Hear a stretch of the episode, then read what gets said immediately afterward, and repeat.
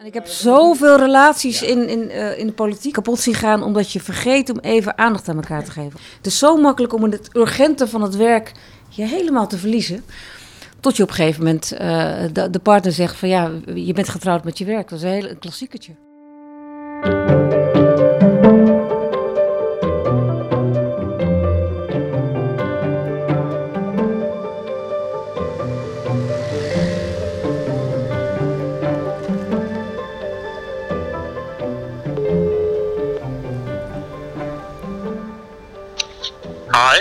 Hey, waar ben jij? Bij de bushalte die ik appte en ik loop nu die eh, kant op. Oké, ik sta al in de straat voor het huis. Ja. Zal ik even je tegemoet lopen? Loop je door de straat? Of ga Oh, je... ja, vanaf de Koninginnenweg. Ja, Oké, oké, dan wacht ik hier eh, enigszins eh, drentelend voor de deur op jou. is goed. Jo, jo, jo. Laurens is met de bus, ik ben met de fiets.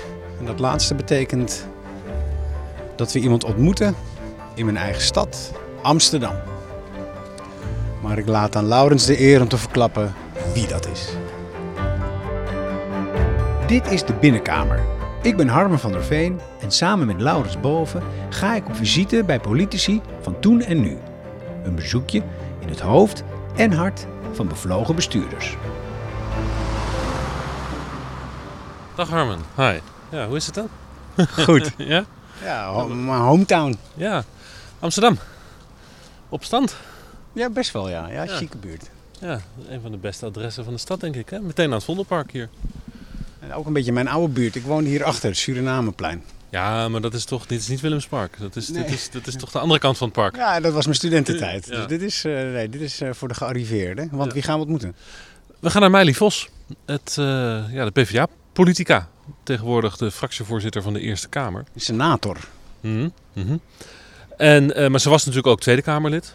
Eh, ze stond altijd vrij hoog op, of althans hoog met een hoog nummer, hè, dus laag op de lijst.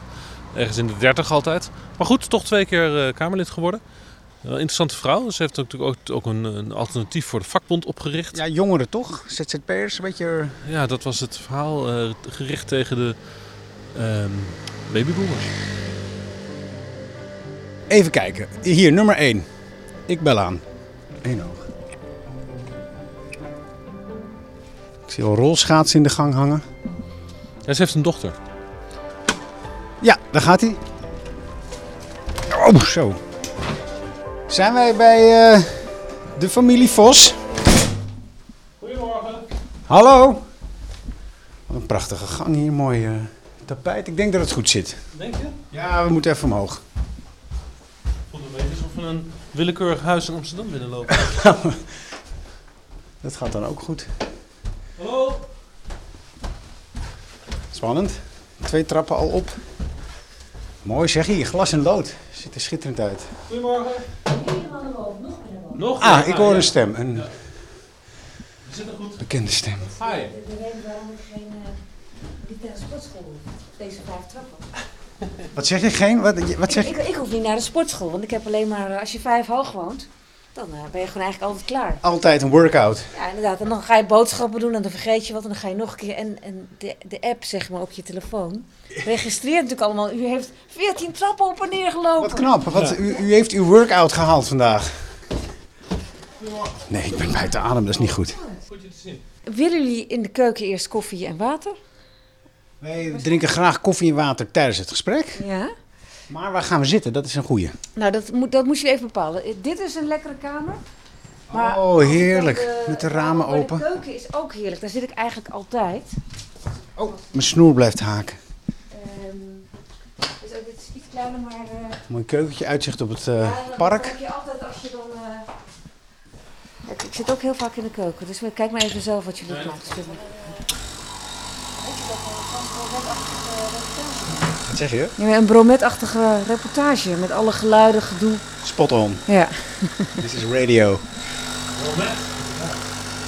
We zitten inmiddels toch in jouw studeerkamer, Meili. Ja. De keukentafel was eh, fantastisch, aandoenlijk klein en roem, roemrucht vanwege allemaal mensen die er hebben gezeten. Maar het was echt te klein. Ja. En dan ja. gaan de microfoons elkaar opnemen. Ja. Technisch puntje. Maar nu eh, de inhoud, Laurens. hier eh, hebben vast ook eh, roemruchte gesprekken plaatsgevonden, toch? Ja, vooral etentjes en ja, roemruchtig gesprek. Nee, eigenlijk de meeste toch allemaal daar in die keuken. Op de een of andere manier, ook als ik een feestje heb, iedereen verzamelt, dat is altijd zo, verzamelt zich in de keuken. En de keuken is bij ons echt wel het kleinste plekje van het huis. Ja. Maar ja, daar staat wel de koelkast en de oven en de koffiezetapparaat. En eh, ja, daar staan we wel eens met z'n tienen. Komen we Ja. straks eh, vast uitgebreid op te spreken Ja. wat er dan op die feestjes gebeurde. en welke kabinetten daar zijn gevallen. Of Nou, dat geformeerd, valt maar of best lijsten mee, zijn samengesteld. Partijpolitiek bedreven. Nou, vooral met de vriendinnen. Amsterdamse natuurlijk dat, eh, keuken, dat is, ik ja. het wel van heel erg PvdA trouwens. Ja. De, de, de, zo hoort het een beetje. We Ja. gaan beginnen, denk ik. eh, ja, de openingsvraag, Laurens, voor jou. Meili, wat, wat was je aan het doen toen wij eh, aanbelden? Eh, knuffelen met mijn vriend. Ja, ja, nee, dat, eh, die, eh, ik zat hier, eh, nou, ik was eigenlijk was ik iets aan het lezen nog ehm, over het Duitse regeerakkoord. Dat is eigenlijk zo ontzettend veel beter dan dat van ons. En toen zei hij van, oh, ze, komen zo meteen. Ik wil je nog wel even knuffelen, want ik ga er hort op. En dan, ehm, en dan wordt er geknuffeld. Dus dat was ik aan het doen. En ja, ik heb een, een hele een functionele relatie. Dat hebben we ook bij de coronatijd wel gemerkt. Oh ja, je hebt dysfunctionele gezinnen. Daar zijn heel veel films en boeken over. Maar wij hebben een eh, functioneel gezin. En wat betekent dat voor jou? Het werkt gewoon heel lekker. En hoe Het werkt heel het? gezellig. Eh, we voelen elkaar aan. We, kunnen, we begrijpen elkaar. We vinden mekaars werk leuk. En was dat meteen in het begin, voelden jullie elkaar al zo goed aan? Nee, nee, helemaal niet. Nee, nee, nee. Ik ben echt, dankzij Erik Jan, ben ik, eh, kan ik wel zeggen, een prettiger persoon geworden. Ja? Nee, ik was redelijk. Eh, altijd heel doelgericht, ben ik nog steeds. Maar hij heeft me veel meer geleerd om ook ehm, ja, emotion, mijn, aan mijn emotionele intelligentie te werken. Dat is nog steeds niet perfect. Hij is echt heel goed. En wat is, wat is goed? Wanneer is iemand emotioneel intelligent? Nou, eh, dat je eh, mensen aanvoelt. Ehm, je, je hebt allerlei soorten intelligentie nodig om het in deze ingewikkelde samenleving te overleven. En hij heeft van alles is wel goed in evenwicht. En ik moest echt nog wel werken aan eh, ook wat meer rekening houden met mensen. Ik ben dan zo eh, typische PvdA-ziekte trouwens, zo doelgericht. Ik ben die wereld aan het verbeteren. de wereld redden, maar je gezin vergeten. Ja, en de mensen om je heen vergeten. Nou, dat heb ik toch echt wel van, eh, van hem geleerd. En hoe lang ken je hem al? Wij kennen elkaar sinds 2004, dus we hebben onlangs ons 18-jarig jubileum gevierd. Oh, toch al wel? Ja, ja. Nou, het ja is dat is al wel je lang. hele politieke carrière Ja. dat je hem kent. Ja, ja, ja. Maar, maar hij neemt jou echt even apart. soort van straks zit je in het interview, komen die twee mannen ons huis binnen. ehm, en hij, hij laat het niet even zo passeren. Hij zegt dan even Ja. aandacht of zo. Nou, niet dat hij dan mij probeert te preppen, maar wel van oké, we, we hebben hier nu, we zitten hier met z'n tweeën, zo meteen is het huis weer vol. Zeker. Ik wil even aandacht en eh, dat krijgt hij dan natuurlijk. Kijk, heel Ja. herkenbaar dit. Ja. Zal ik... ik moet iets opbiechten. Mijn vrouw, die ken jij. Ja, Die is nu twee dagen weg. ehm retraite met het hele college. Ja. Zitten ze in een eh, hotel ergens in het land. Nooit verder dan een uur van de stad. Want ik zei nog, wie is daar? Iedereen, alle, alle, alle wethouders, inclusief de burgemeester. jeetje, ja. Dus eh, as we speak is het hele We bestuur... worden geregeerd Dus door ambtenaren stad- nu. We moeten het nu overnemen. De stad Ja, Amsterdam is gewoon... Onthoofd. ontho- ja, Weg. gewoon- Het ja, hele college zit ergens op een uur rijden. Op Ik een ga, geheime plek? ik ga het toch maar niet zeggen, besef ik nou. Nee. Ik weet het. Maar al, ik zei nog, en de burgemeester ook. Ja. En die slapen daar dan ook. Ja. Dus een echt, nou, dat, misschien ken je zoiets wel, zo Ja, nee, we, we retreat hadden vorige week zo'n Of de retret, begroting, waar, overigens jouw vrouw ook was, eh, s'avonds alleen. Ja, bleek later. Ja, ik had je aan de lijn om je te vragen voor, dit, eh, voor deze ontmoeting. En Ja. toen, toen eh, kwam, kwam je Marjolein s'avonds tegen. En Ja. toen zei ze dat, dat je erg blij was dat je in de binnenkamer mocht komen. Dat, Ja. dat je opgetogen was. Ja, ja, nee, Vond was ik wel leuk. blij dat ik jou kon helpen. Maar dat is een beetje ja, ja. ja, de, de- Ja. de tijd van het jaar. Hè? Zo aan het eind van de zomer. Dan Ja. zijn al die eh, partijpolitieke bijeenkomsten, heidagen, Ja. eh, Ja. retraites, Ja, en dit is Ja. dan de begroting. Dit gaat over de begroting Aha. Ja. voor, Amsterdam. Dus daar wordt de Maar begroting goed, we hadden het erover, over dat je aandacht wilde. Ja. Maar ehm, ik was zelf nu drie dagen weg in Drenthe. En, ehm, en nu gaat zij twee dagen weg. Dus je ziet elkaar heel kort. Dus heb ik vanochtend gewoon gezegd: Wil je me even vasthouden en zeggen dat je van me houdt? en dat doet ze dan ook heel lief. En dan interesseert me geen bal of het. Ik, ik weet dat het goed is, maar eh, ik weet ook dat het, nou, zoals jouw man dus ook, dat je het gewoon even, je moet het gewoon even doen. Want als je het Ja. niet doet, is het zo verdwenen. Ja, maar dan, dan drijf je weg. Ja, dan loopt ze zo de deur en ik uit heb en je- zoveel relaties Ja. in, in, eh, in de politiek, hè, die ken ik die wereld, maar dat zal ook in het bedrijfsleven zo zijn, kapot zien gaan omdat je vergeet om even aandacht aan elkaar te geven. Omdat je vergeet dat eigenlijk hè, wat belangrijk is, is de relatie. Het is zo makkelijk om in het urgente van het werk je helemaal te verliezen. Tot je op een gegeven moment uh, de, de, partner zegt van ja, je bent getrouwd met je werk. Dat is een heel klassieketje. Ja, en die ken je niet meer. Ja. Wil, uh, ja. En je bent er wel fysiek, maar waar zit je hoofd? Ja. ja. ja. Maar dat heb jij dus uh, geleerd. Ja. Daar was jij aanvankelijk niet zo goed in. Kan je daar iets meer over vertellen? Ja, um, het is heel makkelijk, zeker in die eerste periode in de Tweede Kamer, om je helemaal te laten opeten door de agenda daar, wat er daar allemaal gebeurt. En dan eigenlijk datgene thuis maar een beetje saai te vinden, of gewoon te weinig, toen wonen we ook niet samen. En uh, uh, ja, dat is heel makkelijk. En, je doet, en iedereen doet dat ook. En je wordt daarvoor gevraagd en dat in een vergadering, zus vergadering, zo. Voor het weet ben je dus elke avond ben je weg. Ja. En het weekend ben je eigenlijk ook bezig met je vergadering en je stukken of nog een partij. Maar vind, vind je het leuk eigenlijk, je zo vastbijten in iets?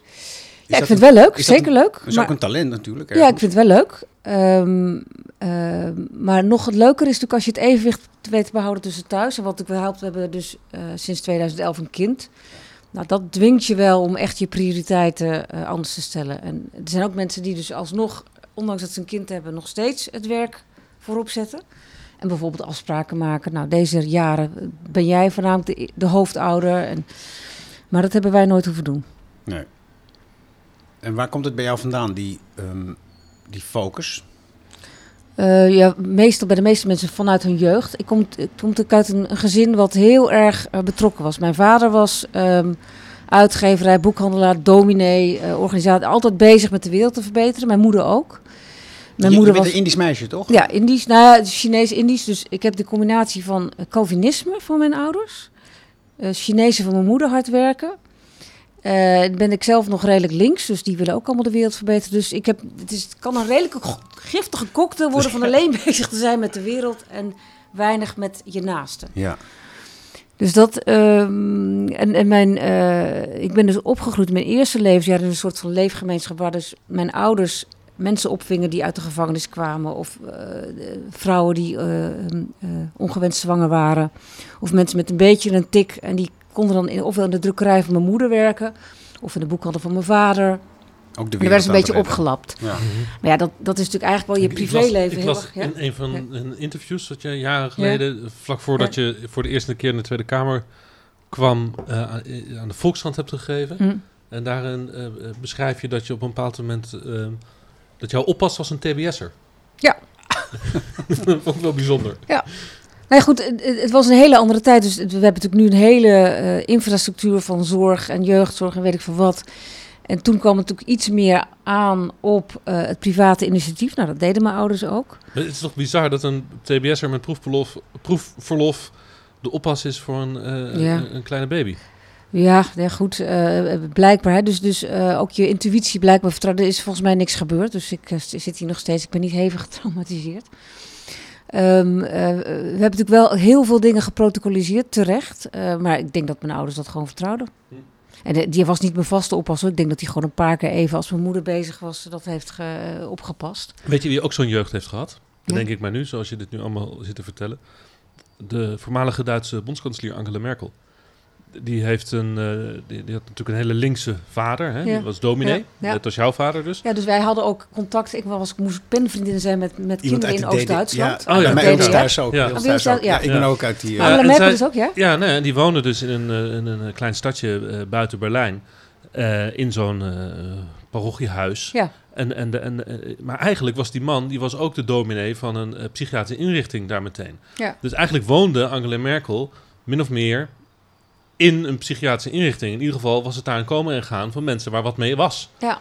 En eh, zij heeft ook wel eh, beschreven dat dat haar heel erg gevormd heeft.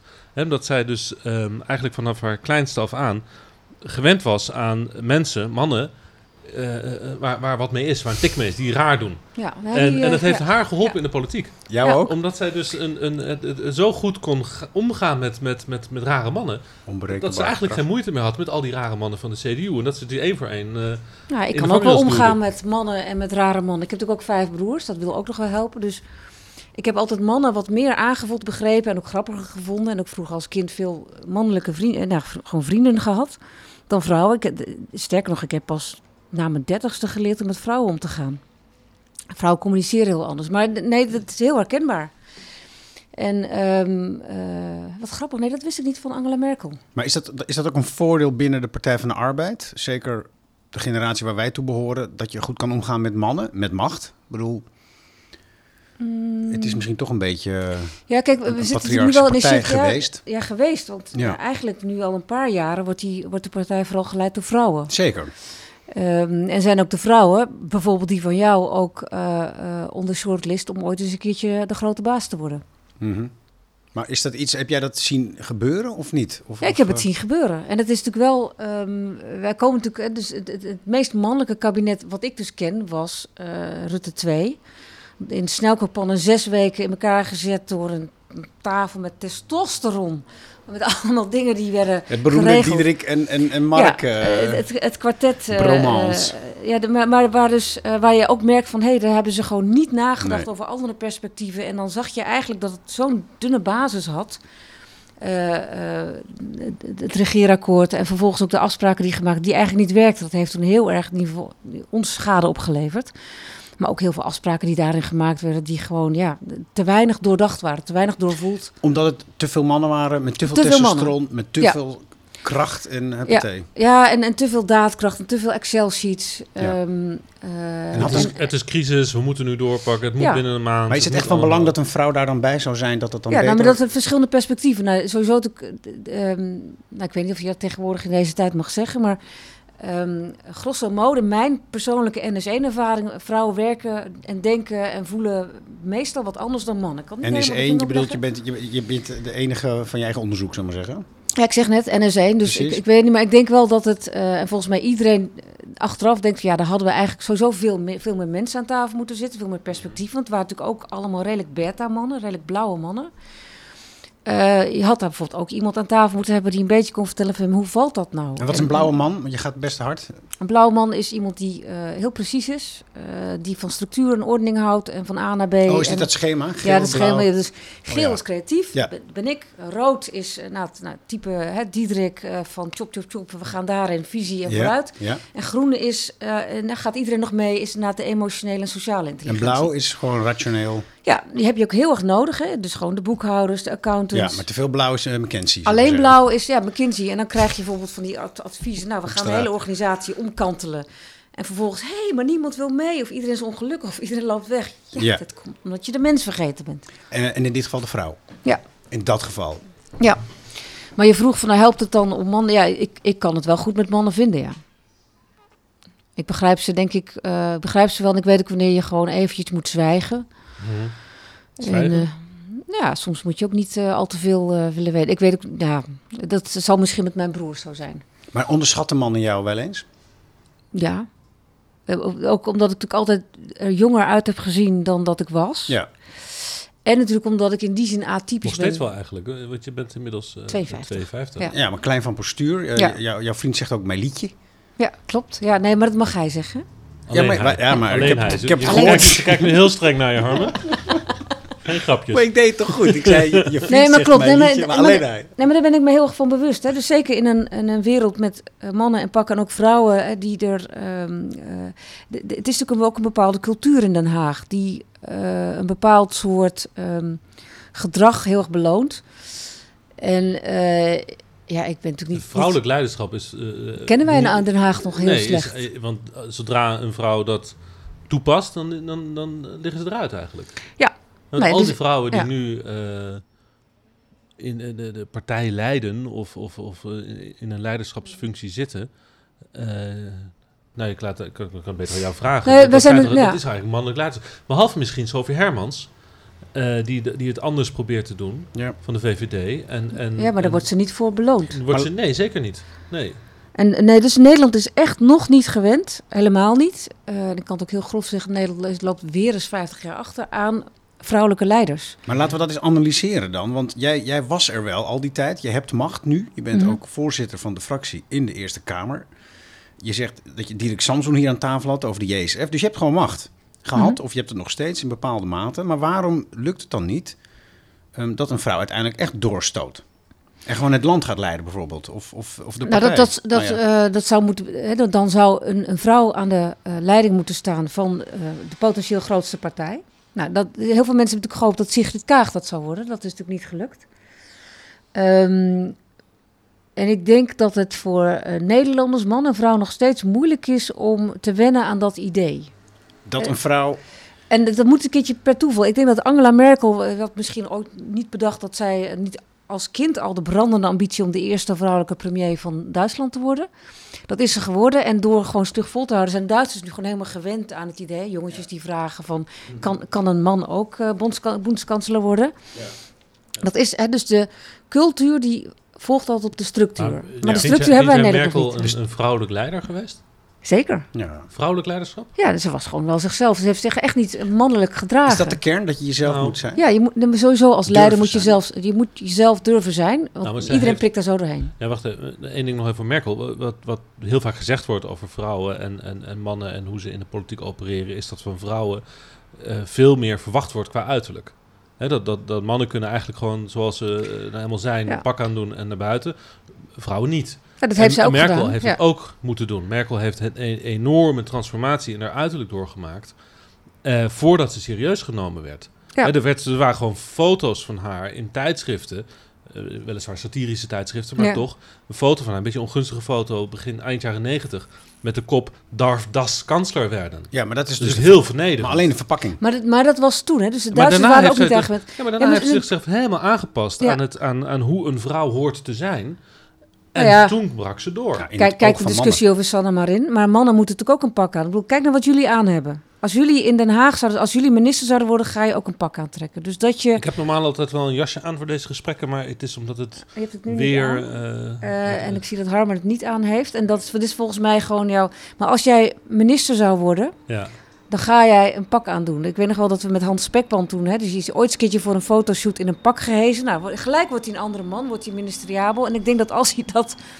Als hij minister was geworden, had hij waarschijnlijk ook wel zijn eh Dat is de, tie-dye de, de t-shirt. oud-voorzitter van de Ja. Partij van de Arbeid, eh beroemd zitten, geworden dus- om de truien. Dus, dus mannen hebben ook een Ook het dresscode. uh, Ja. Museum. En, en Angela Merkel heeft dat ook gedaan, omdat zij dus precies zoals in Nederland zou zijn. Als ik me nu zou kandideren als ik ben nu volgende premier, dan krijg ik natuurlijk ook gelijk eerst al die shit over me heen dat ik dit en te dit en te zo ben.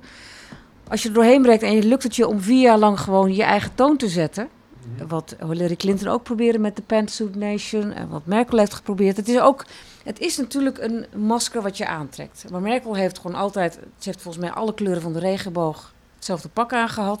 Het is ook wel ergens makkelijk. Dus daar zit het denk ik niet Maar in. draag jij een masker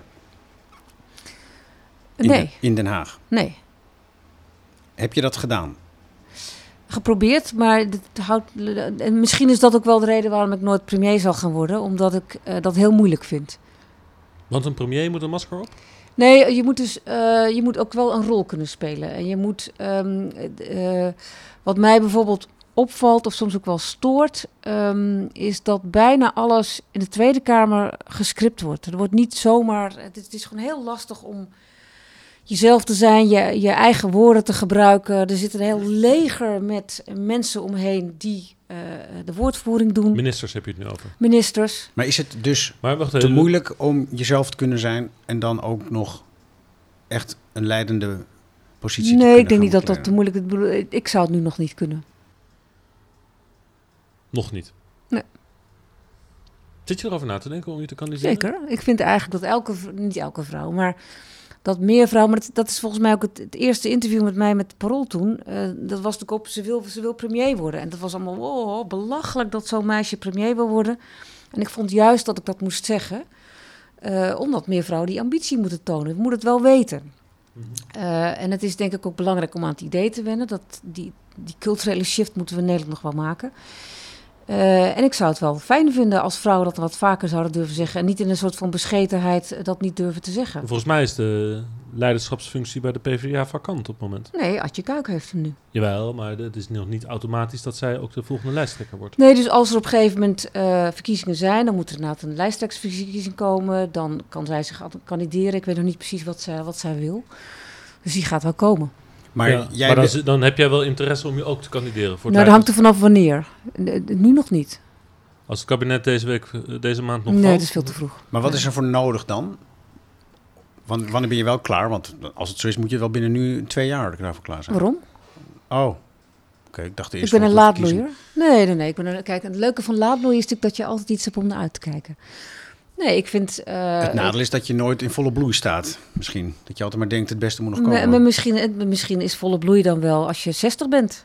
Ik vind sowieso levenservaring, eh, ehm, eh, leiders met levenservaring heb ik altijd hebben het wat makkelijker, zeg maar. Ook, wel- ook als het gaat om gezag en een paar dingen al hebben meegemaakt om situaties te kunnen inschatten. Je kunt niet alles uit een boekje hebben. Nee, Dus als je jong bent, kan je wel alle politieke boeken hebben gelezen. ja, maar daar staat je moet- kast. Ik zie ze allemaal staan. ja, ja, dat- vind ik heel leuk. Maar je moet het zelf meegemaakt hebben. Bijvoorbeeld een kabinet dat op springen staat. Een, een, een balsturige fractie. Ja. eh, hele ingewikkelde problemen. En één ding wat, je, wat jij net zegt, wat ik heel belangrijk vind, is dat je dus niet dat masker moet hebben. Want, Nee. want, want dat is een onwaarachtig iets, lijkt mij. En je zegt, je hebt het wel gedaan. Een soort rol. Ja, wel eens geprobeerd. Ja. Zeker in die eerste periode in- Den Haag. Ik kwam natuurlijk gewoon vlieden aan. En eh, eh, ik dacht, van, nou, we gaan eens eventjes die arbeidsmarkt hervormen. Dus nog steeds natuurlijk een, eh, een grote hang-up voor mij... dat we zo'n ehm, totaal ongelijke arbeidsmarkt hebben. Ik dacht, nou, dat gaan we eens even regelen. En ik had toen hè, die, die, die, die informele mores van hoe de dingen werken in Den Haag... hoe de pikorde in zo'n fractie Ja, werkt. Zo eh, zijn onze manieren. zo zijn onze manieren. En je gaat niet zomaar met een journalist praten. En als je met een journalist praat, moet je een boodschap hebben. En kan je niet zomaar dit en dit en dit zeggen. Ja, dat had ik toen allemaal niet door. Dus dat heb ik een tijdje wel geprobeerd. Je stond, ook, je stond ook vrij hoog in de zin van een, een, een- in de 30 ergens op de lijst. Hè? Du- Dus eh, twee keer. En allebei de Ja, keren. hoog, laag, ja. Ja, laag. dus Nee, eigenlijk. dus eh, in eerste instantie in, in 2006 zou ik eigenlijk in de top 10 komen. Maar ja, daar op heeft vijf, de- klopt dat? Ja, dat, dat heb ik nooit helemaal ik zeker heb wat geweten. navraag gedaan en Bos Oh. heeft je best wel achterin gegooid. Omdat je ruzie maakte met Lodewijk de Waal. Ik maakte geen ruzie met Lodewijk de Waal. Ja, Lodewijk de Waal die zei van zij eruit of ik eruit. Ja, dat was toen Maar- de maar dat voorzitter wist van ik de FNV. Ja, hè, maar je- jongens? je bent dus- oké, ja, maar. Als we het er nu toch over voorzitter hebben, van de FNV, Zeker. 2005. een man. Die, die, die zag jou ouder. niet zitten. Nee, omdat komen we nog wel toen- op. Dat het ja. gaat over de vakbond en een Ja. alternatief voor vakbond. Eh, jouw, jouw project wat je natuurlijk hebt opgericht in die tijd. Maar ehm, de, de, de, we hadden, je had het over pikorde en dat soort zaken. En van ik kom even binnen en ik ga de zaak veranderen. Maar je kwam dus binnen... ehm, eh, niet eens in de eerste keer, want het was pas na de formatie Ja. dat je in de Kamer kwam. Omdat je moest doorschuiven. Zo laag stond je op de lijst. Ja. Dus dan, dan sta je in, in de Haagse pikorde eigenlijk al meteen helemaal onderaan. Ja. En, en kan je al je idealen voor de komende vijf jaar wel eh, begraven. Want je moet gewoon eigenlijk alleen maar één slag eh, voeren. Namelijk op de lijst komen voor de volgende keer. En dat zijn dingen die in geen enkel boekje staan. En die moet je ook verteld. Zeker als je later binnenkomt, ben je ook alle klasjes je, heb je dus niet gedaan. Dus ik ik heb gewoon het eerste jaar best wel gewoon lopen zwemmen. Van ja, in één keer ben je een Kamerlid. En alle eh, klasjes, instructies waren al geweest. En dit soort dingen vertelde mij niemand mij natuurlijk. Maar je bent dus keihard gestraft hier, toch? Ja, zo voelde het toen niet. Maar het, is een van de dingen van het allemaal niet weten... is dat ik dat nooit zo ervaren heb.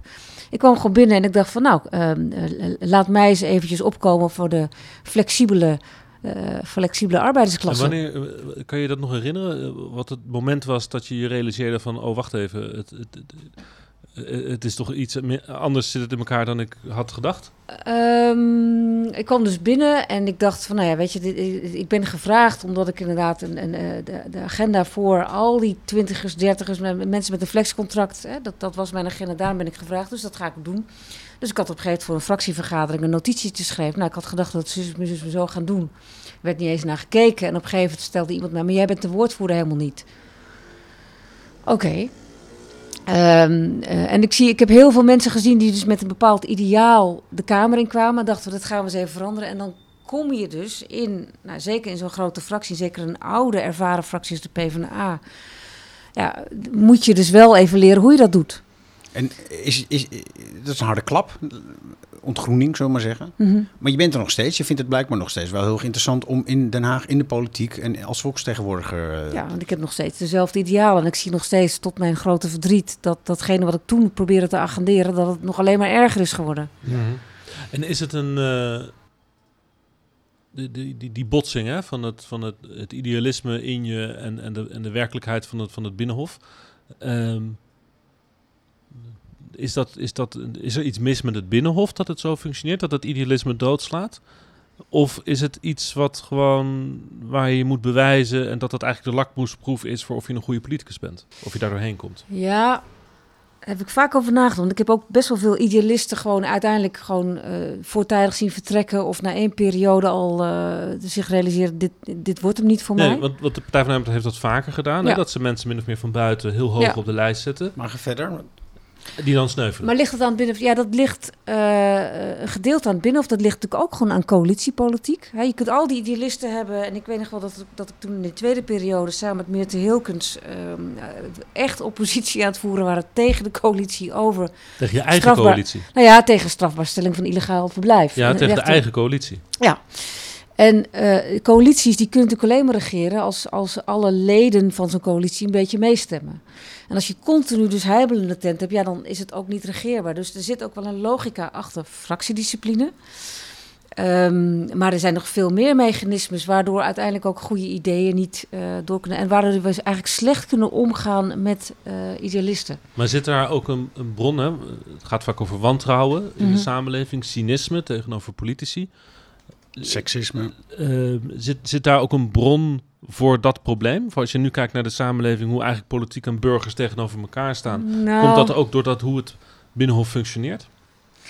Nou Ja, dat, je zou, hè, dus wat er is gebeurd met Pieter Omtzigt. eh, ook een heel hardwerkende idealist. En die is er op een gegeven moment ook gewoon eh, continu op een zijspoor werd gezet door het CDA. Ja, daar kan je best cynisch van worden.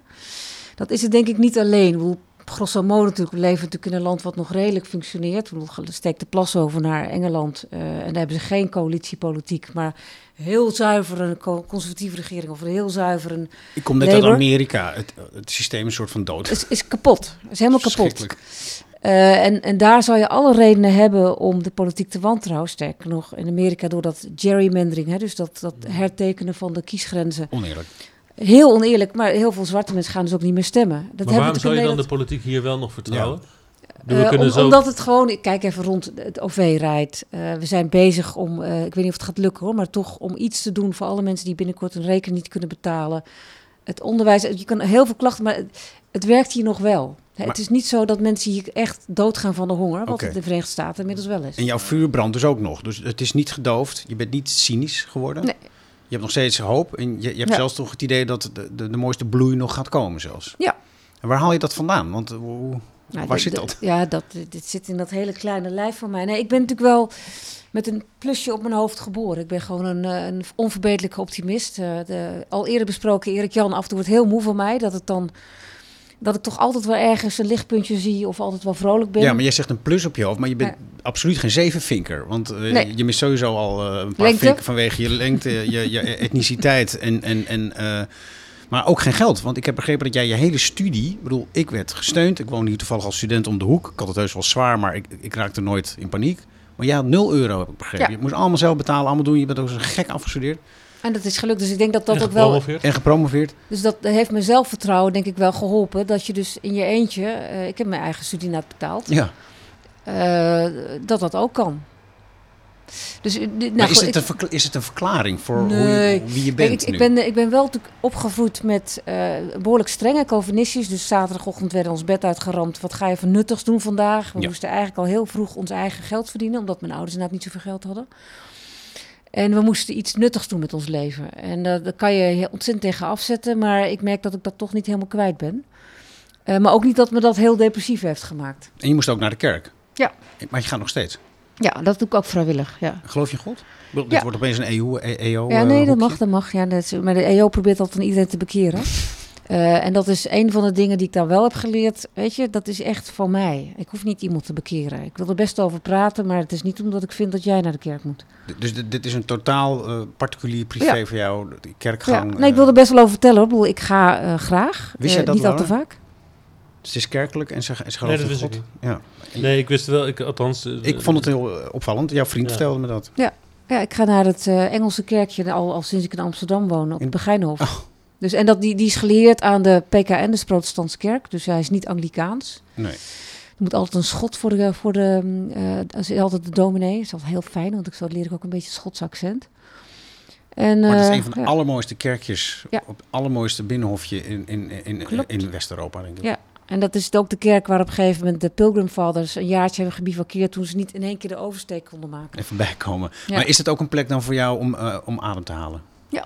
Ja, om even tot mezelf te komen. Als ik al een tijdje niet ben geweest en Erik Jan merkt dat ik onrustig ben, zegt hij, moet jij niet even naar die kerk?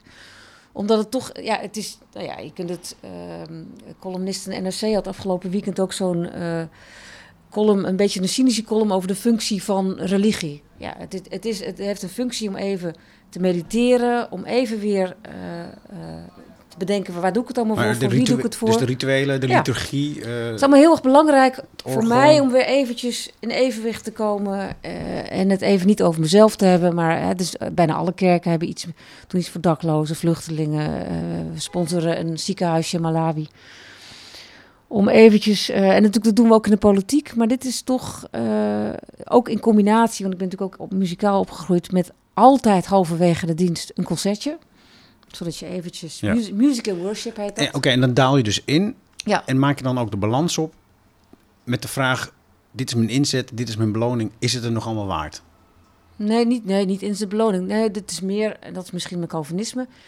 Doe ik het nog wel goed genoeg? Heb ik wel aandacht genoeg gehad voor die of voor dat? Of, eh, ik, ik overdenk ook een beetje mijn zonde. Maar dan zit er altijd wel aan het eind vergeving. Hè? Dat is natuurlijk het fijne van eh, eh, de, de, de, nee, de- ons soort kerk. Ja, we schieten allemaal tekort. We schieten allemaal tekort, maar er is vergeving. Je hebt ook kerken waar nooit vergeving is. Ja. Dat is- die zie je, vind je op de Veluwe.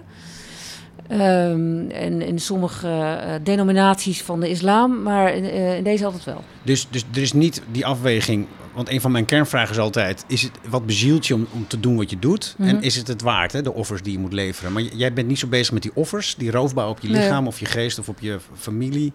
Maar want jij, jij hebt dus een soort van innerlijke ehm, eh, neiging om te dienen aan de samenleving. Ja, Als ik maar zo- ik heb ook niet het gevoel dat ik zo ontzettend veel offers aan het brengen ben hoor. Ik Nee. Ik ben niet, eh, ik, ik weet heel goed eh, mijn en dijn te scheiden. En, dat heb je moeten leren, ja, begrijp we moeten ik. leren, ja. Ja. Want ik denk als je. Daarom dus- zit je hier nog misschien. Ja. Nee, want je kunt inderdaad helemaal roofbouw op jezelf. En ik zie ook gewoon collega's dat doen. Ook gewoon altijd er zijn bij elke. Eh, ik zou dat ook niet meer kunnen, denk ik. Ik zou het niet meer willen, want dan, ehm, dan, ben ik, eh, dan ben ik mezelf niet meer. Dan ben ik alleen nog maar ehm, eh, dienende, gevende politicus. Ja. ja, de enige die, die net zo lang als jij nog iets langer rondloopt op het Binnenhof van de Partij van de Arbeid, dat is denk ik Khadija Ariep. Adje Kuiken loopt ook eh, heel lang Adje. Kuiken ook? Ja, ja. maar het zijn er dus maar een paar. Ja. Die dus het zo lang volhouden.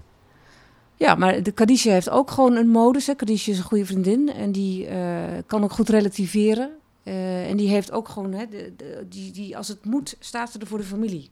Dus die weet ook goed hè, het evenwicht te bewaren. Atje ook. Ze loopt dus met de kleinkinderen door de, het gebouw. Ja, het eh, ja want die, die eh, ze had altijd vroeger op vrijdagochtend. Want vrijdagochtend hebben de meeste politici eventjes, tenminste de Haagse politici, tijd voor zichzelf en voor de kinderen. Wouter Bos is daar natuurlijk mee begonnen, hè, vrijdag papadag. Nou, werd toen ook belachelijk gevonden. Maar natuurlijk elke politicus in Den Haag heeft op vrijdag iets met zijn kinderen. En Kadisha deed het met de kleinkinderen. Ja. Ja. Ja. En dat is ook volgens mij ook de enige manier om het ook een beetje. Kijk, Rutte heeft geen eh, vrouw en kinderen, dus die, eh nou, die, die managt het op een andere manier. Die kan ook volgens mij ook veel meer tijd en energie besteden aan het landsbestuur. Hij is ook een, een topmanager. Ja.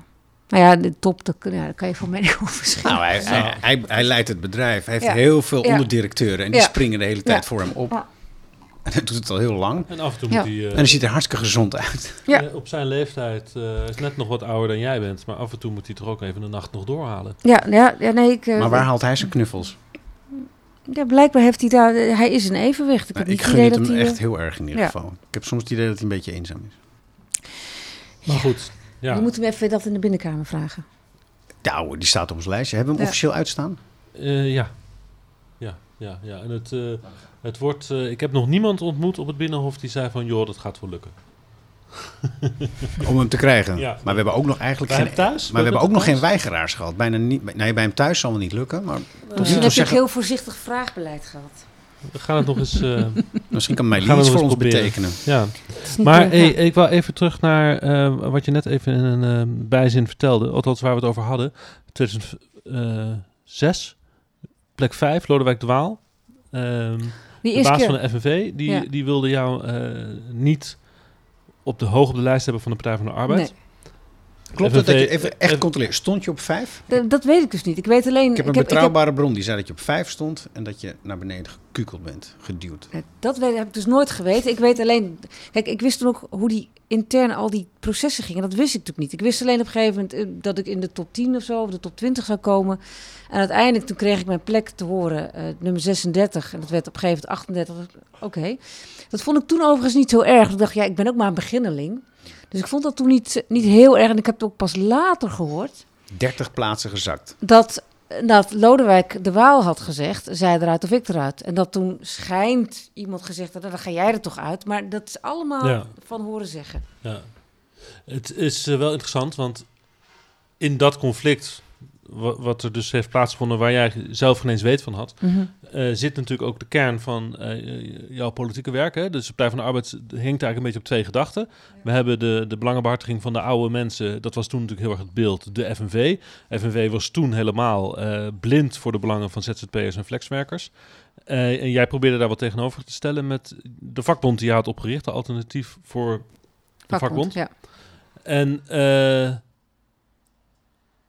ja, waar wil ik nou naartoe met mijn vraag? Eigenlijk vooral een beetje naar van, heb je nou het idee dat jouw werk waar je je toen voor hebt ingezet, eh, dat dat, dat iets eh, heeft gedaan uiteindelijk? Nou, heel concreet, de FNV heeft daarna natuurlijk wel een, eh een jongerentak opgericht. eh, Dus heb je en is gewonnen ook- eigenlijk van Lodewijk de Waal? Dat is een beetje Nou de- ja, eh, gelukkig. De FNV heeft nu volgens mij als grootste vakbond gelukkig veel aandacht voor de belangen van flexwerkers. Hebben, wat ik een van de mooiste dingen vond, die actie voor schoonmakers destijds. Dat was helemaal het precariaat. Hebben ze echt heel succesvol, omdat ze natuurlijk ook de middelen hebben, hebben ze toen die stakingen georganiseerd. Wat ik ook een hele goede vind, is dat ze dus nu die, ehm, veel van de werknemers in de kassen, dus de Oost-Europese migrant, dat ze ook daar, ondanks dat die mensen vaak niet betalen, geen trouwleden zijn, dat ze daar toch voor opkomen. Dus dat is wel, eh, dus in, in, in die zin dat we de, eh, echt een steen in de vijver hebben gegooid en dat de FNV dat opgepakt heeft en ook voor ZZP'ers en flexwerkers het precariaat wat is gaan doen, ja. Maar als ik dan kijk naar het resultaat met z'n allen, hè, want ik ben natuurlijk niet de enige die dit al eh, agendeert, is het er niet beter op geworden voor de flexwerkers. En dat heeft misschien ook wel te maken met dat, nou ja, dat eigenlijk de, de polder in Nederland stuk is. Nou, het gaat ook niet goed met de jongeren, waar jij Nee. dus eigenlijk toen voor hebt ingezet. Nee. Alleen maar slechter gegaan. Hè? Ja. De, de, de, de banen zijn er niet, huizen zijn onmogelijk. Omdat de Ja. polder Studeren stuk kost is. geld. Nou ja, dus, dus de, de macht van de vakbeweging is gewoon klein. Hè, dus wij, wij hadden natuurlijk een vakbond opgericht voor outsiders. Mensen die geen lid zijn van een vakbond. Namelijk, dat is ongeveer 80% van de werkenden. Dat is nog steeds zo. Ehm, eh, en de vakbeweging, ja, ze kunnen wel 5% eisen, wat ze natuurlijk altijd gedaan hebben, maar dat krijgen ze niet. Omdat te weinig mensen lid zijn of dat de, de vakbeweging te weinig eh, rugwind heeft gehad. De arbeiders hebben... een De arbeiders zijn, zijn te zwakke vuist. genoeg. Ja. En, en veel van de arbeiders die eh, eh, stemmen ook niet meer links. Terwijl dit is de kern van, van de partij. Jullie heten nog steeds zo. De Partij van de Arbeid, ja. Ja. maar het gekke is natuurlijk ook, daarom dat ik over begin, dat, dat er een, natuurlijk een lange boog is meer naar het hier en nu. Mhm. Dat je eigenlijk in zekere zin nog steeds in conflict zat met je eigen partij over die vakbond die je toen hebt opgericht. Maar je bent er ook weg inmiddels, hè, bij de eh, Alternatief voor het Vakbond. Ja, ik heb een tijdje weer gewerkt, maar nu werken niet meer. Nee. Ja, ja, en dat had alles mee te maken dat de eh, Partij van de Arbeid officieel uitsprak dat ze eigenlijk niet houden van het type vakbond wat je hebt opgericht. Want ze noemden het een nepvakbond. Nee, maar eh, mijn vakbond, is de, tenminste mijn vakbond, de AVV, is geen nepvakbond. We doen het anders. Hè? Dus je geeft ook niet-leden een stem, bijvoorbeeld een cao's. Kijk, een nepvakbond die dus eh, één lid ergens heeft en vervolgens een cao afsluit en daar vervolgens heel veel geld voor krijgt. Ja, natuurlijk, dat is, dat is het type vakbond waar, eh, die ik ook heb gezien juist in de tijd daar. Ehm, maar dat is AVV niet. AVV heeft, en, en je ziet nu ook dat de FNV dat ook overneemt, om juist ook niet-leden, omdat dat toch de meeste mensen zijn. En wil je, en ze zijn er ook mee aan het experimenteren, wil je ook weer betekenis hebben voor steeds meer mensen, dan moet je misschien niet het lidmaatschap, wat voor sommige mensen ook veel te duur is, als drempel opwerpen om toch eh, mee te kunnen praten over je arbeidsvoorwaarden. Dus bij de horeca hebben ze ook niet-leden laten Ja. stemmen. Moet ik uitleggen wat een nepvakbond eigenlijk is, eh, Harmen? Of ben je bekend met het begrip? Nee, Eh, het is in Nederland zo dat een, eh, een vakbond is een vereniging. En als je in je vereniging statuut opschrijft dat je aan belangenbehartiging doet, dan ben je voor de wet een vakbond. En dan ben je in de positie om dus, dus formeel arbeidsvoorwaardenonderhandelingen uit te voeren met werkgevers. Nou, nu is er in Nederland is het, komt het veel voor dat, dat werkgevers of werkgeversverenigingen of koepelorganisaties het niet lukt om met de normale vakbonden, FNV, CNV, ehm, een, een, een CAO te sluiten. En dan doen ze het snel En dan even. bellen ze, Ja. dan huren ze een, een, een nepvakbond in. Een soort frontorganisatie, dat is dan een, een bestuur en een penningmeester en één lid. En die sluiten dan een vakbond af, eh, sorry, een CAO af, die dan voor een hele sector geldt. En ehm, die vakbond, dat is een verdienmodel, want die vakbond die wordt betaald door de werkgevers. Hè, die krijgen dan een tientje per, ehm, eh, per, per werknemer in een branche of bij een bedrijf. En, de- en daar leeft zo'n, die mensen, daar leeft zo'n vakbond van. Nou, er zijn vrij veel van dat soort vakbonden. En, en jouw vakbond, Marlie, werd op een bepaald moment eh, Beschuldigd, beschuldigd door... van het zijn van een Ja. nepvakbond. En dat zijn we dus niet, hè, want dat was, er zijn natuurlijk ook gewoon eh arbeidsdeskundigen hebben naar gekeken. Nee, dat zijn ze niet, omdat wij dus in onze statuten hebben staan dat iedere werknemer waar wij een CAO voor eh, eh, afsluiten, moet kunnen stemmen. Ja. En dat staat dus nadrukkelijk niet in hè, dus je- die Maar eh, jullie beschrijving. profiteren die- ook van die financiering. ja, maar dat doet elke vakbond. En dat doet elke vakbond natuurlijk ook FNV, ook CNV en ook Die de krijgen ook Unie. geld van de werkgevers. Omdat in de jaren tachtig zagen ze natuurlijk al dat de contributies van eh, die ledenopbrengst, dat het te weinig was eh, voor vakbonden om hun werk te kunnen Ja. doen. Maar één één vraag nog. Ja, want daarna moeten we even weer het grotere beeld eh, Ja, nee, maar het, het, het, op gaan zoeken. het- jij hebt een keus moeten maken, twee jaar geleden. En toen ben je opgestapt bij de AVV en heb je gezegd van goed, oké, ik stop met mijn werk voor de vakbond en ik kies nu voor de partij omdat er spanning ontstond. Eh, eh, dat, dat klopt, hè? Eh, Ja, nee, eh, het werd op een gegeven moment... eh, eh, het kijk, congres sprak zich uit tegen... ehm, ja, maar dat had niet daarmee te maken. Omdat namelijk AVV is een eh, normale vakbond, sterker nog, eh, waar andere vakbonden van leren over hoe je op een nieuwe manier kan representeren. mhm. Alleen het gedoe daarover vond ik wel heel vervelend. En toen Ja. ben ik gestopt. Ja, Maar- en, was dat een moeilijke keus voor jou op dat moment om dan te zeggen van... Je moest eigenlijk kiezen tussen twee kindjes, tussen die, die vakbond en, en de partij. Ja, dat was wel moeilijk. Maar eh, als je zo gedreven bent eh, en ik wil echt dat die arbeidsmarkt eens een keertje eerlijker wordt. Want het was destijds in 2006 was dat ook de keuze. Toen was ik ook net begonnen met de AVV. Toen dacht ik, nee, maar ik werd toen gevraagd door de Wouter Bos of ik me kandid- wilde kandideren. Toen moest ik ook kiezen. Toen dacht ik, nou, de, de politiek is waarschijnlijk een snellere route, een betere route. Om datgene wat ik wil voor de arbeidsmarkt, om dat te helpen veranderen. En hoe kijk je er nu naar? Nog steeds. Oké, dus je zit nu dus toch weer in de politiek en niet En toen meer... zat ik het al. Ik was natuurlijk gekozen ook als eh, eh, voorzitter van Ja. de senaatsfractie. Maar ik zie opeens dit project ook voor me als iets wat jij enorm belangrijk vindt, hebt neergezet en wat helemaal eh, voldoet aan je eigen idealen. Maar dat het ook een, een soort staande weg is voor jouw positie binnen de PvdA. Klopt dat nee, of want niet? anders hadden ze al de leden mij niet gekozen. En dan had ik er nu niet gezeten. Ik heb het er veel over gehad. Maar er zit altijd een spanning tussen de oude structuren, waar de Partij van de Arbeid daar zelf ook de één van is. Hè, zeg maar de, de, de, vakbond, de VARA, de PvdA, hè, gewoon zeg de oude trio.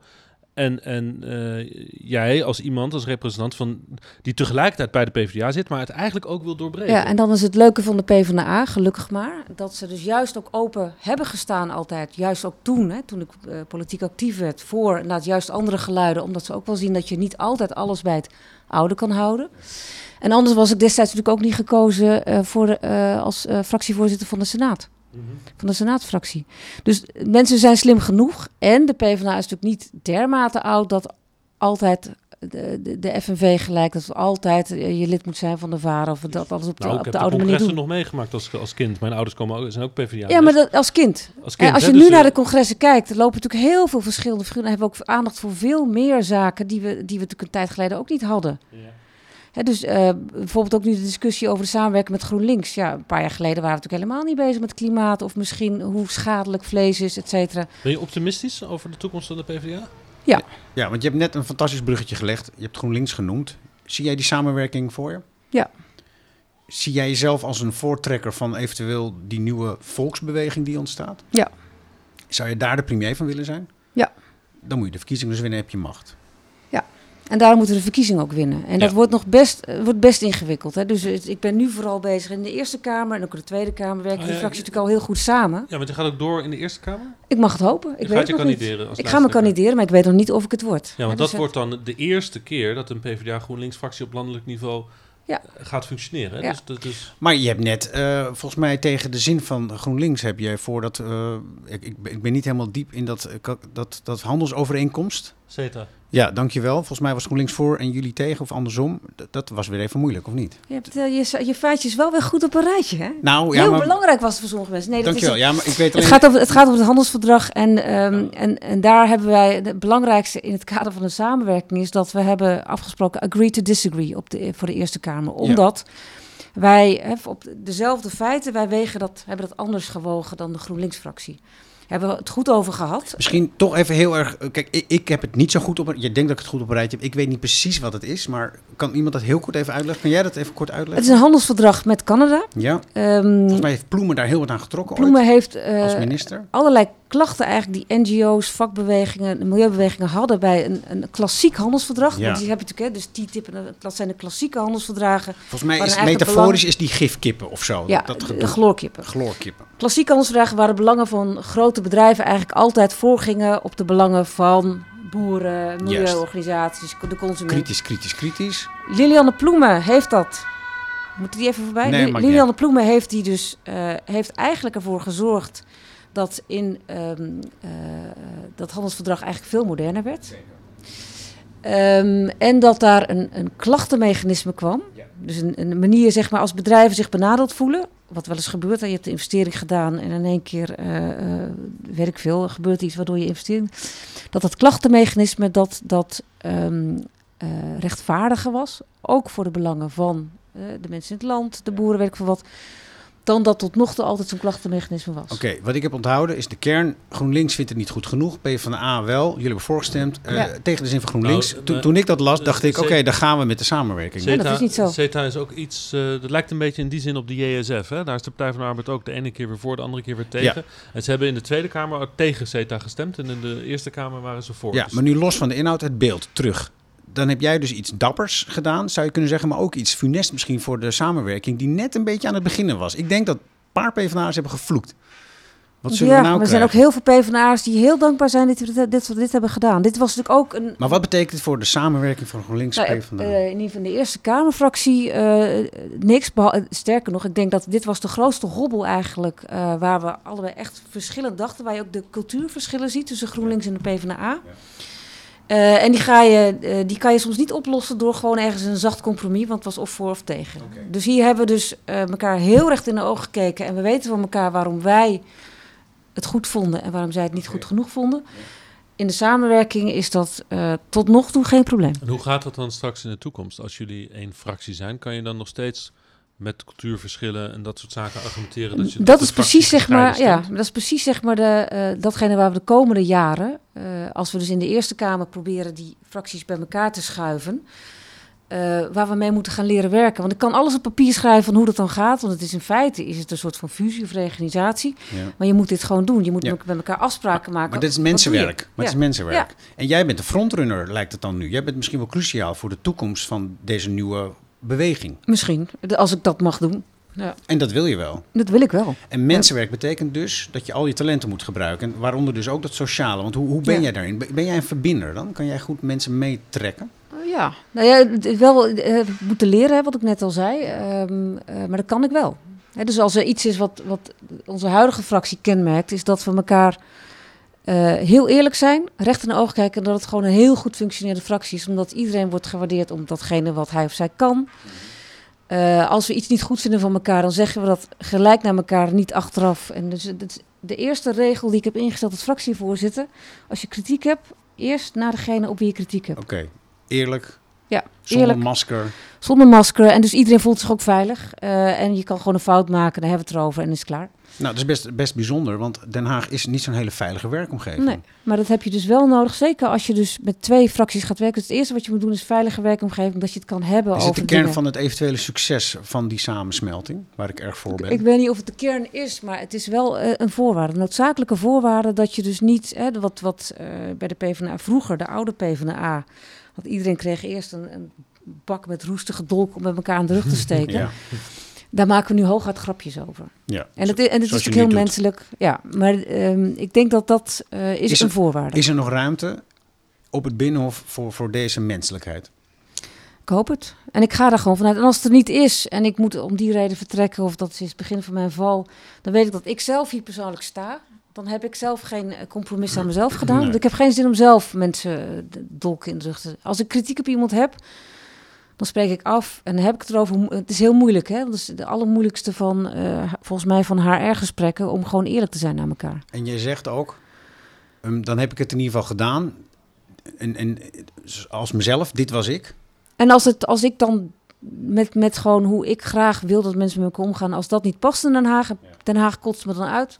Zwaar. Dat is niet het einde van mijn leven. Nou, ik vind het Nou, wel ja. hartverwarmend. Ik vind het toch... Klopt dat nou helemaal wel, chef? Want, want je, bent geen newbie in Den Haag. Nee, maar tot nog toe heb ik me wel kunnen redden... en kon ik mezelf nog wel eerlijk aankijken. Ja, dus waarom zouden ze je nou opeens uitkosten? Want, of waarom zou je nu opeens zeggen... kunnen, er Den Haag- kunnen anderen, er kan een betere kandidaat zijn. Kan ook nog zomaar. Ja, ook, nee, sure. Maar we hadden het nu net over eh, stijl van politiek bedrijven. Nou ja, En, en, en, en dan vind ik het voor een, iemand die al zo lang in Den Haag rondloopt wel bijzonder. Jij zegt dat ik, dat ik zelf wel iemand een dolk in de rug moet hebben ja gestoken. ik- eigenlijk nee, suggereer je nee, nu een soort dat, dat, er, dat, er, dat er dus eh, ervaring en strategie aan ten grondslag ligt om te winnen. Nee, nee, ik begrijp niet zo Terwijl goed waarom, volgens mij dit, zegt dit een vraagteken voor je is. Want je weet, je, je weet hoe Den Haag functioneert. Vraagteken of ik eh, weer fractievoorzitter mag zijn. Nee, of je wel in, met jouw stijl in Den Haag zou kunnen willen blijven functioneren. Want je doet het al heel lang. Ja, maar ik heb nooit echt de top-top posities gehad. Ik ben natuurlijk altijd ben ik redelijk veilig geweest. Ik ben altijd gewoon in de Tweede Kamer gewoon een, een gewaardeerd fractielid geweest. Ehm, en nu in de Eerste Kamer eh, ben ik dus verkozen als fractievoorzitter. Daar ben je primus in te pares. Dus het is niet, ik ben niet voor eh, een aantal mensen super gevaarlijk geweest.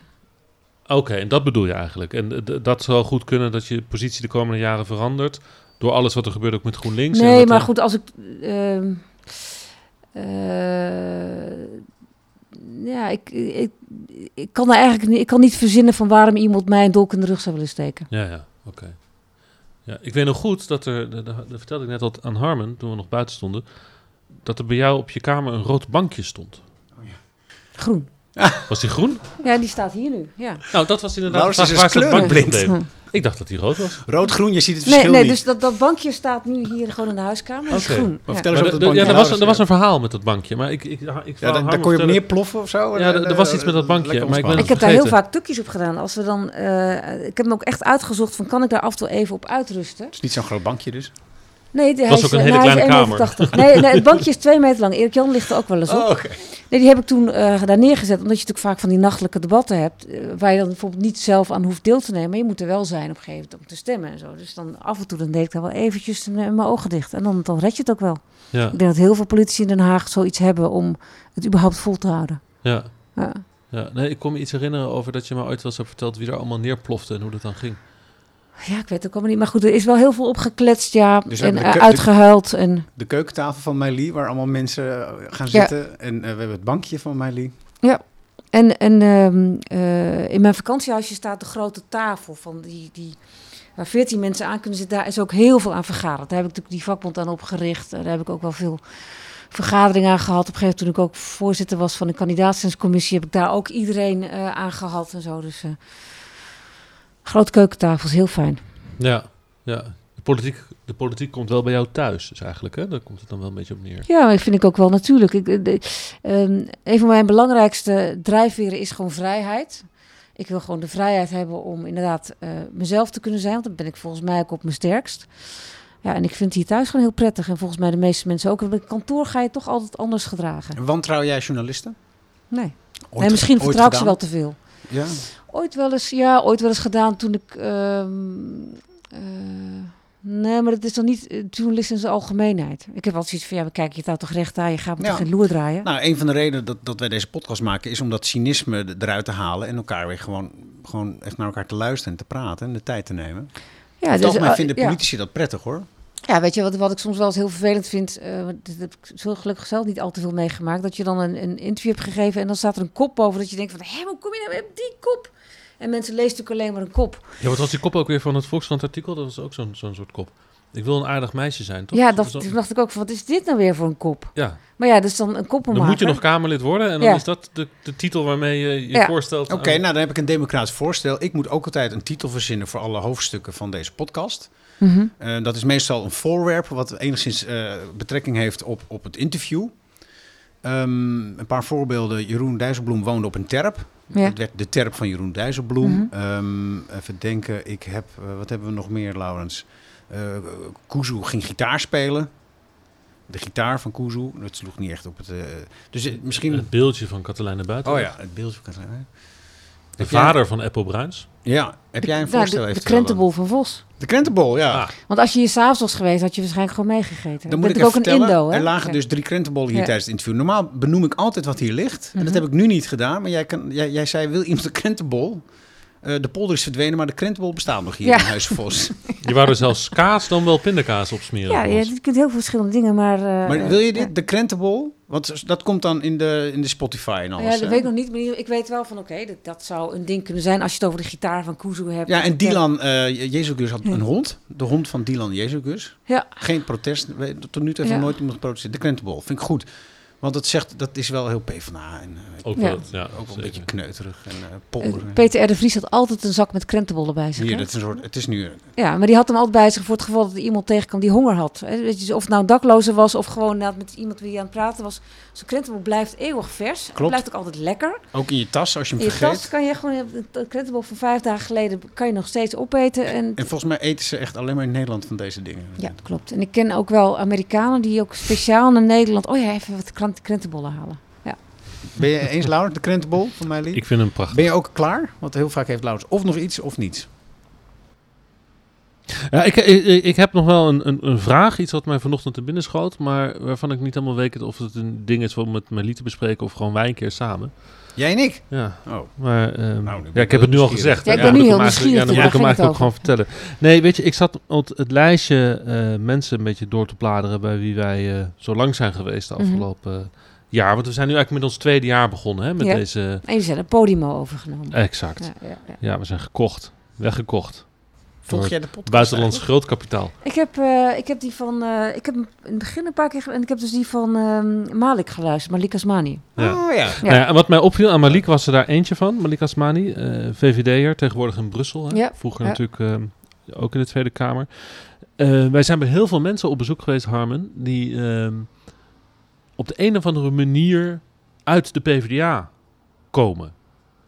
En hun gezin, PvdA-gezin of eh, in de studententijd, Jezilgus, die was Allemaal VVD geworden. nou ja, niet allemaal. Dassen bijvoorbeeld, hè, daar waren we de vorige Volt. aflevering. Die zei ook van, eh, eh, Klopt. die komt uit een PvdA-nest. En ik vroeg hem, en hij zei eigenlijk van, ik ben eigenlijk gewoon een sociaaldemocraat. En ik vond het heel bijzonder. Ik realiseerde, ik moet er nog wat verder over nadenken wat dat nou eigenlijk betekent. Maar dat we dus heel veel politici spreken die ook helemaal niks meer hebben met de PvdA. Althans, bij een andere partij zitten tegenwoordig. Maar ergens vanuit hun gezin of vanuit hun opvoeding of tijdens hun studententijd... toch wel iets met de PvdA En wat is je hebben vraag gehad. dan? Wat komt Nou omhoog? hoe de- komt de- dat? Hoe komt nou? Eigenlijk, dat? eigenlijk zijn er Omdat twee sociaal- vragen. ja. Eigenlijk zijn twee vragen. Hoe komt dat? Waarom is, Ja. de, de, de, de- het is ook een beetje een schim uit het verleden. Ja. Een soort schaduw van hoe groot en machtig Ja. de PvdA vroeger was. En hoe klein die tegenwoordig is. Hè, dat vind ik opvallend om te zien. De neergang van, het, van de organisatie. En het tweede is van... Waarom lukt het de PvdA niet om allemaal dat soort mensen gewoon binnenboord te houden? Meili. Hoe dat komt. Ehm, Nederland is natuurlijk een sociaal-democratisch land. Ik roep dat wel eens. Ik zeg altijd 60% van de Nederlanders is gewoon sociaal-democraat. Dus gewoon datgene, watgene wat wij willen, combinatie tussen arbeid, kapitaal, verzorgingsstaat. Dat is gewoon allemaal sociaal-democratisch. Ook hoe wij naar de internationale, eh, internationale samenwerking, allemaal sociaal-democratisch. Dus 60% van de Nederlanders is eigenlijk sociaal-democraat. Eh, alleen wil geen lid meer zijn van onze partij. Dat heeft natuurlijk eh, met al- van alles te maken. Ehm, eh, en, ik, en ik snap dat wel. Hè, van Malik en van Dylan, maar ook van Laurens Dassen. En mij is ook heel vaak gevraagd: moet jij niet lid worden van GroenLinks? Of ben je niet meer een, sociaal-liberaal meer van D66? Nee, ik ben, sociaal ik ben sociaaldemocraat. Het is familie. Ook al kan ik sommigen wel eens achter het behang plakken. Weet je? Die discussie die we net hadden over de vakbeweging, dacht ik echt van: oh, dat was heel makkelijk geweest om dan, om, om dan op te stappen. Ik dacht: nee, dit hoort ook bij de PvdA. Is die vernieuwing ook in de arbeidersbeweging. Ehm, en waarom lukt het ons niet om eh, al die mensen weer terug te krijgen? Nou, ik ben natuurlijk hoopvol. Hè? Dat gaat ons uiteindelijk wel lukken. En uiteindelijk wordt de PvdA weer de grootste, zoals ooit. En gaan we ook eh, een premier weer leveren. Maar waarom dat nu niet lukt, ja, is zo ontzettend veel keuze. En ja. zoveel... Maar als je het dan hebt over, over, over, over Bijeen, Denk, Volt, eh, het waren GroenLinks... vroeger allemaal SP, die bij de D66. PvdA hoorden. Maar hoe dat ga je is dat allemaal... Nou ja, nu inderdaad de, de- de duizend soorten jam. En je kunt als je dus inderdaad, hè, dus de agenda van B1, eh, diversiteit en inclusiviteit belangrijk vindt. Ja, vroeger was dat gewoon automatisch bij de PvdA. Maar als je vindt dat de PvdA daar te weinig aandacht aan heeft, omdat ze alleen maar bezig zijn met die, met die grijze arbeiders, hè, om het even heel plat te slaan, ja, dan kan je gewoon je eigen partij oprichten. En datzelfde geldt, eh, zo is natuurlijk uiteindelijk ook Denk ontstaan, eh Oké. Volt, et cetera. Maar hoe dus? Alles moet weer eigenlijk weer in de moederschoot terugkeren van de sociaaldemocratie. Maar moeten we dat niet dan een andere naam geven? Een andere kleur, een andere Dat kan, elan? dat kan. Ja. En zou jij, is dat iets waar jij ook dan je nog wel bij ziet? Ja, dat zijn natuurlijk wel de, de dromen die ik heb. En waarvan ik ook gewoon denk, denk van... ja, maar dat is ook gewoon goed voor Nederland, potverdorie. En Gewoon, is- En de Ja. naam Partij van de Arbeid, kan die, mag, is die heilig voor jou? Nee, voor mij is hij niet heilig. Hij mag ook het gewoon sociaaldemocraat heten. Ja, kijk, Laurens ziet de kleur rood en groen niet eens, dus die is al kleurenblind. Dus Ja. die, die, gaat, die gaat stemmen. Ja. Ja. Ja. En nu, dit is een mooie... En past het wel bij deze tijd? In, in een tijd van eh, Instagram en, en Twitter-bubbels. Op een gegeven moment Eh, is dat ook uit. Hè? Op een gegeven moment dat? zeggen mensen van... we willen gewoon weer zo'n grote beweging en even Eén geen bubbel, een grote bubbel in plaats van twintig kleintjes. Ja, ja, ik bedoel, de, de, de- de- je moet altijd een beetje vooruitdenken. En ik denk dat eh, waar we nu in zitten met al die kleine bubbeltjes... en mensen met omgekeerde vlaggen en boerenvlaggen... en iedereen zijn, eigen- die gaan ook weer ruzie krijgen. Op een gegeven moment zijn mensen dat zat. En willen ze Dankjewel. gewoon weer van... eh, en nu aan het werk. eh, en dan gewoon een lekker sociaal-democratische premier. Lekker met z'n allen. Ja, lekker met z'n allen. Achter mij Liaan. Dankjewel. Krentenbol, eh foto. Ja. Blijf zitten. Ja, we, moeten iets, we moeten iets meer... In, eh, oh, dat is het uitzicht. Meili, wil je op de foto? Nou ja, als het, ja, ik heb gisteren zag ik een heel leuk programmaatje van de VPRO. In Freud's naam over waarom je jezelf altijd zo slecht op de foto vindt. Het komt omdat je jezelf altijd gespiegeld ziet. ja. Zo grappig. Dus ik zeg altijd van nee, ik wil niet op de foto, want ik sta er nooit leuk op. Maar nou, nou weet ik in ieder geval hoe dat komt. Hier, ik zal even een... eh, Ik met mijn koortslip ook lachen. Dan weet je gelukkig een baard eroverheen. Dan moet ik nou nee, niet- nee, Oh, Ja, gaat op telefoon. moet jij dat ook aan. Nu gaat er opeens een telefoon af. Zet jij hem nu aan?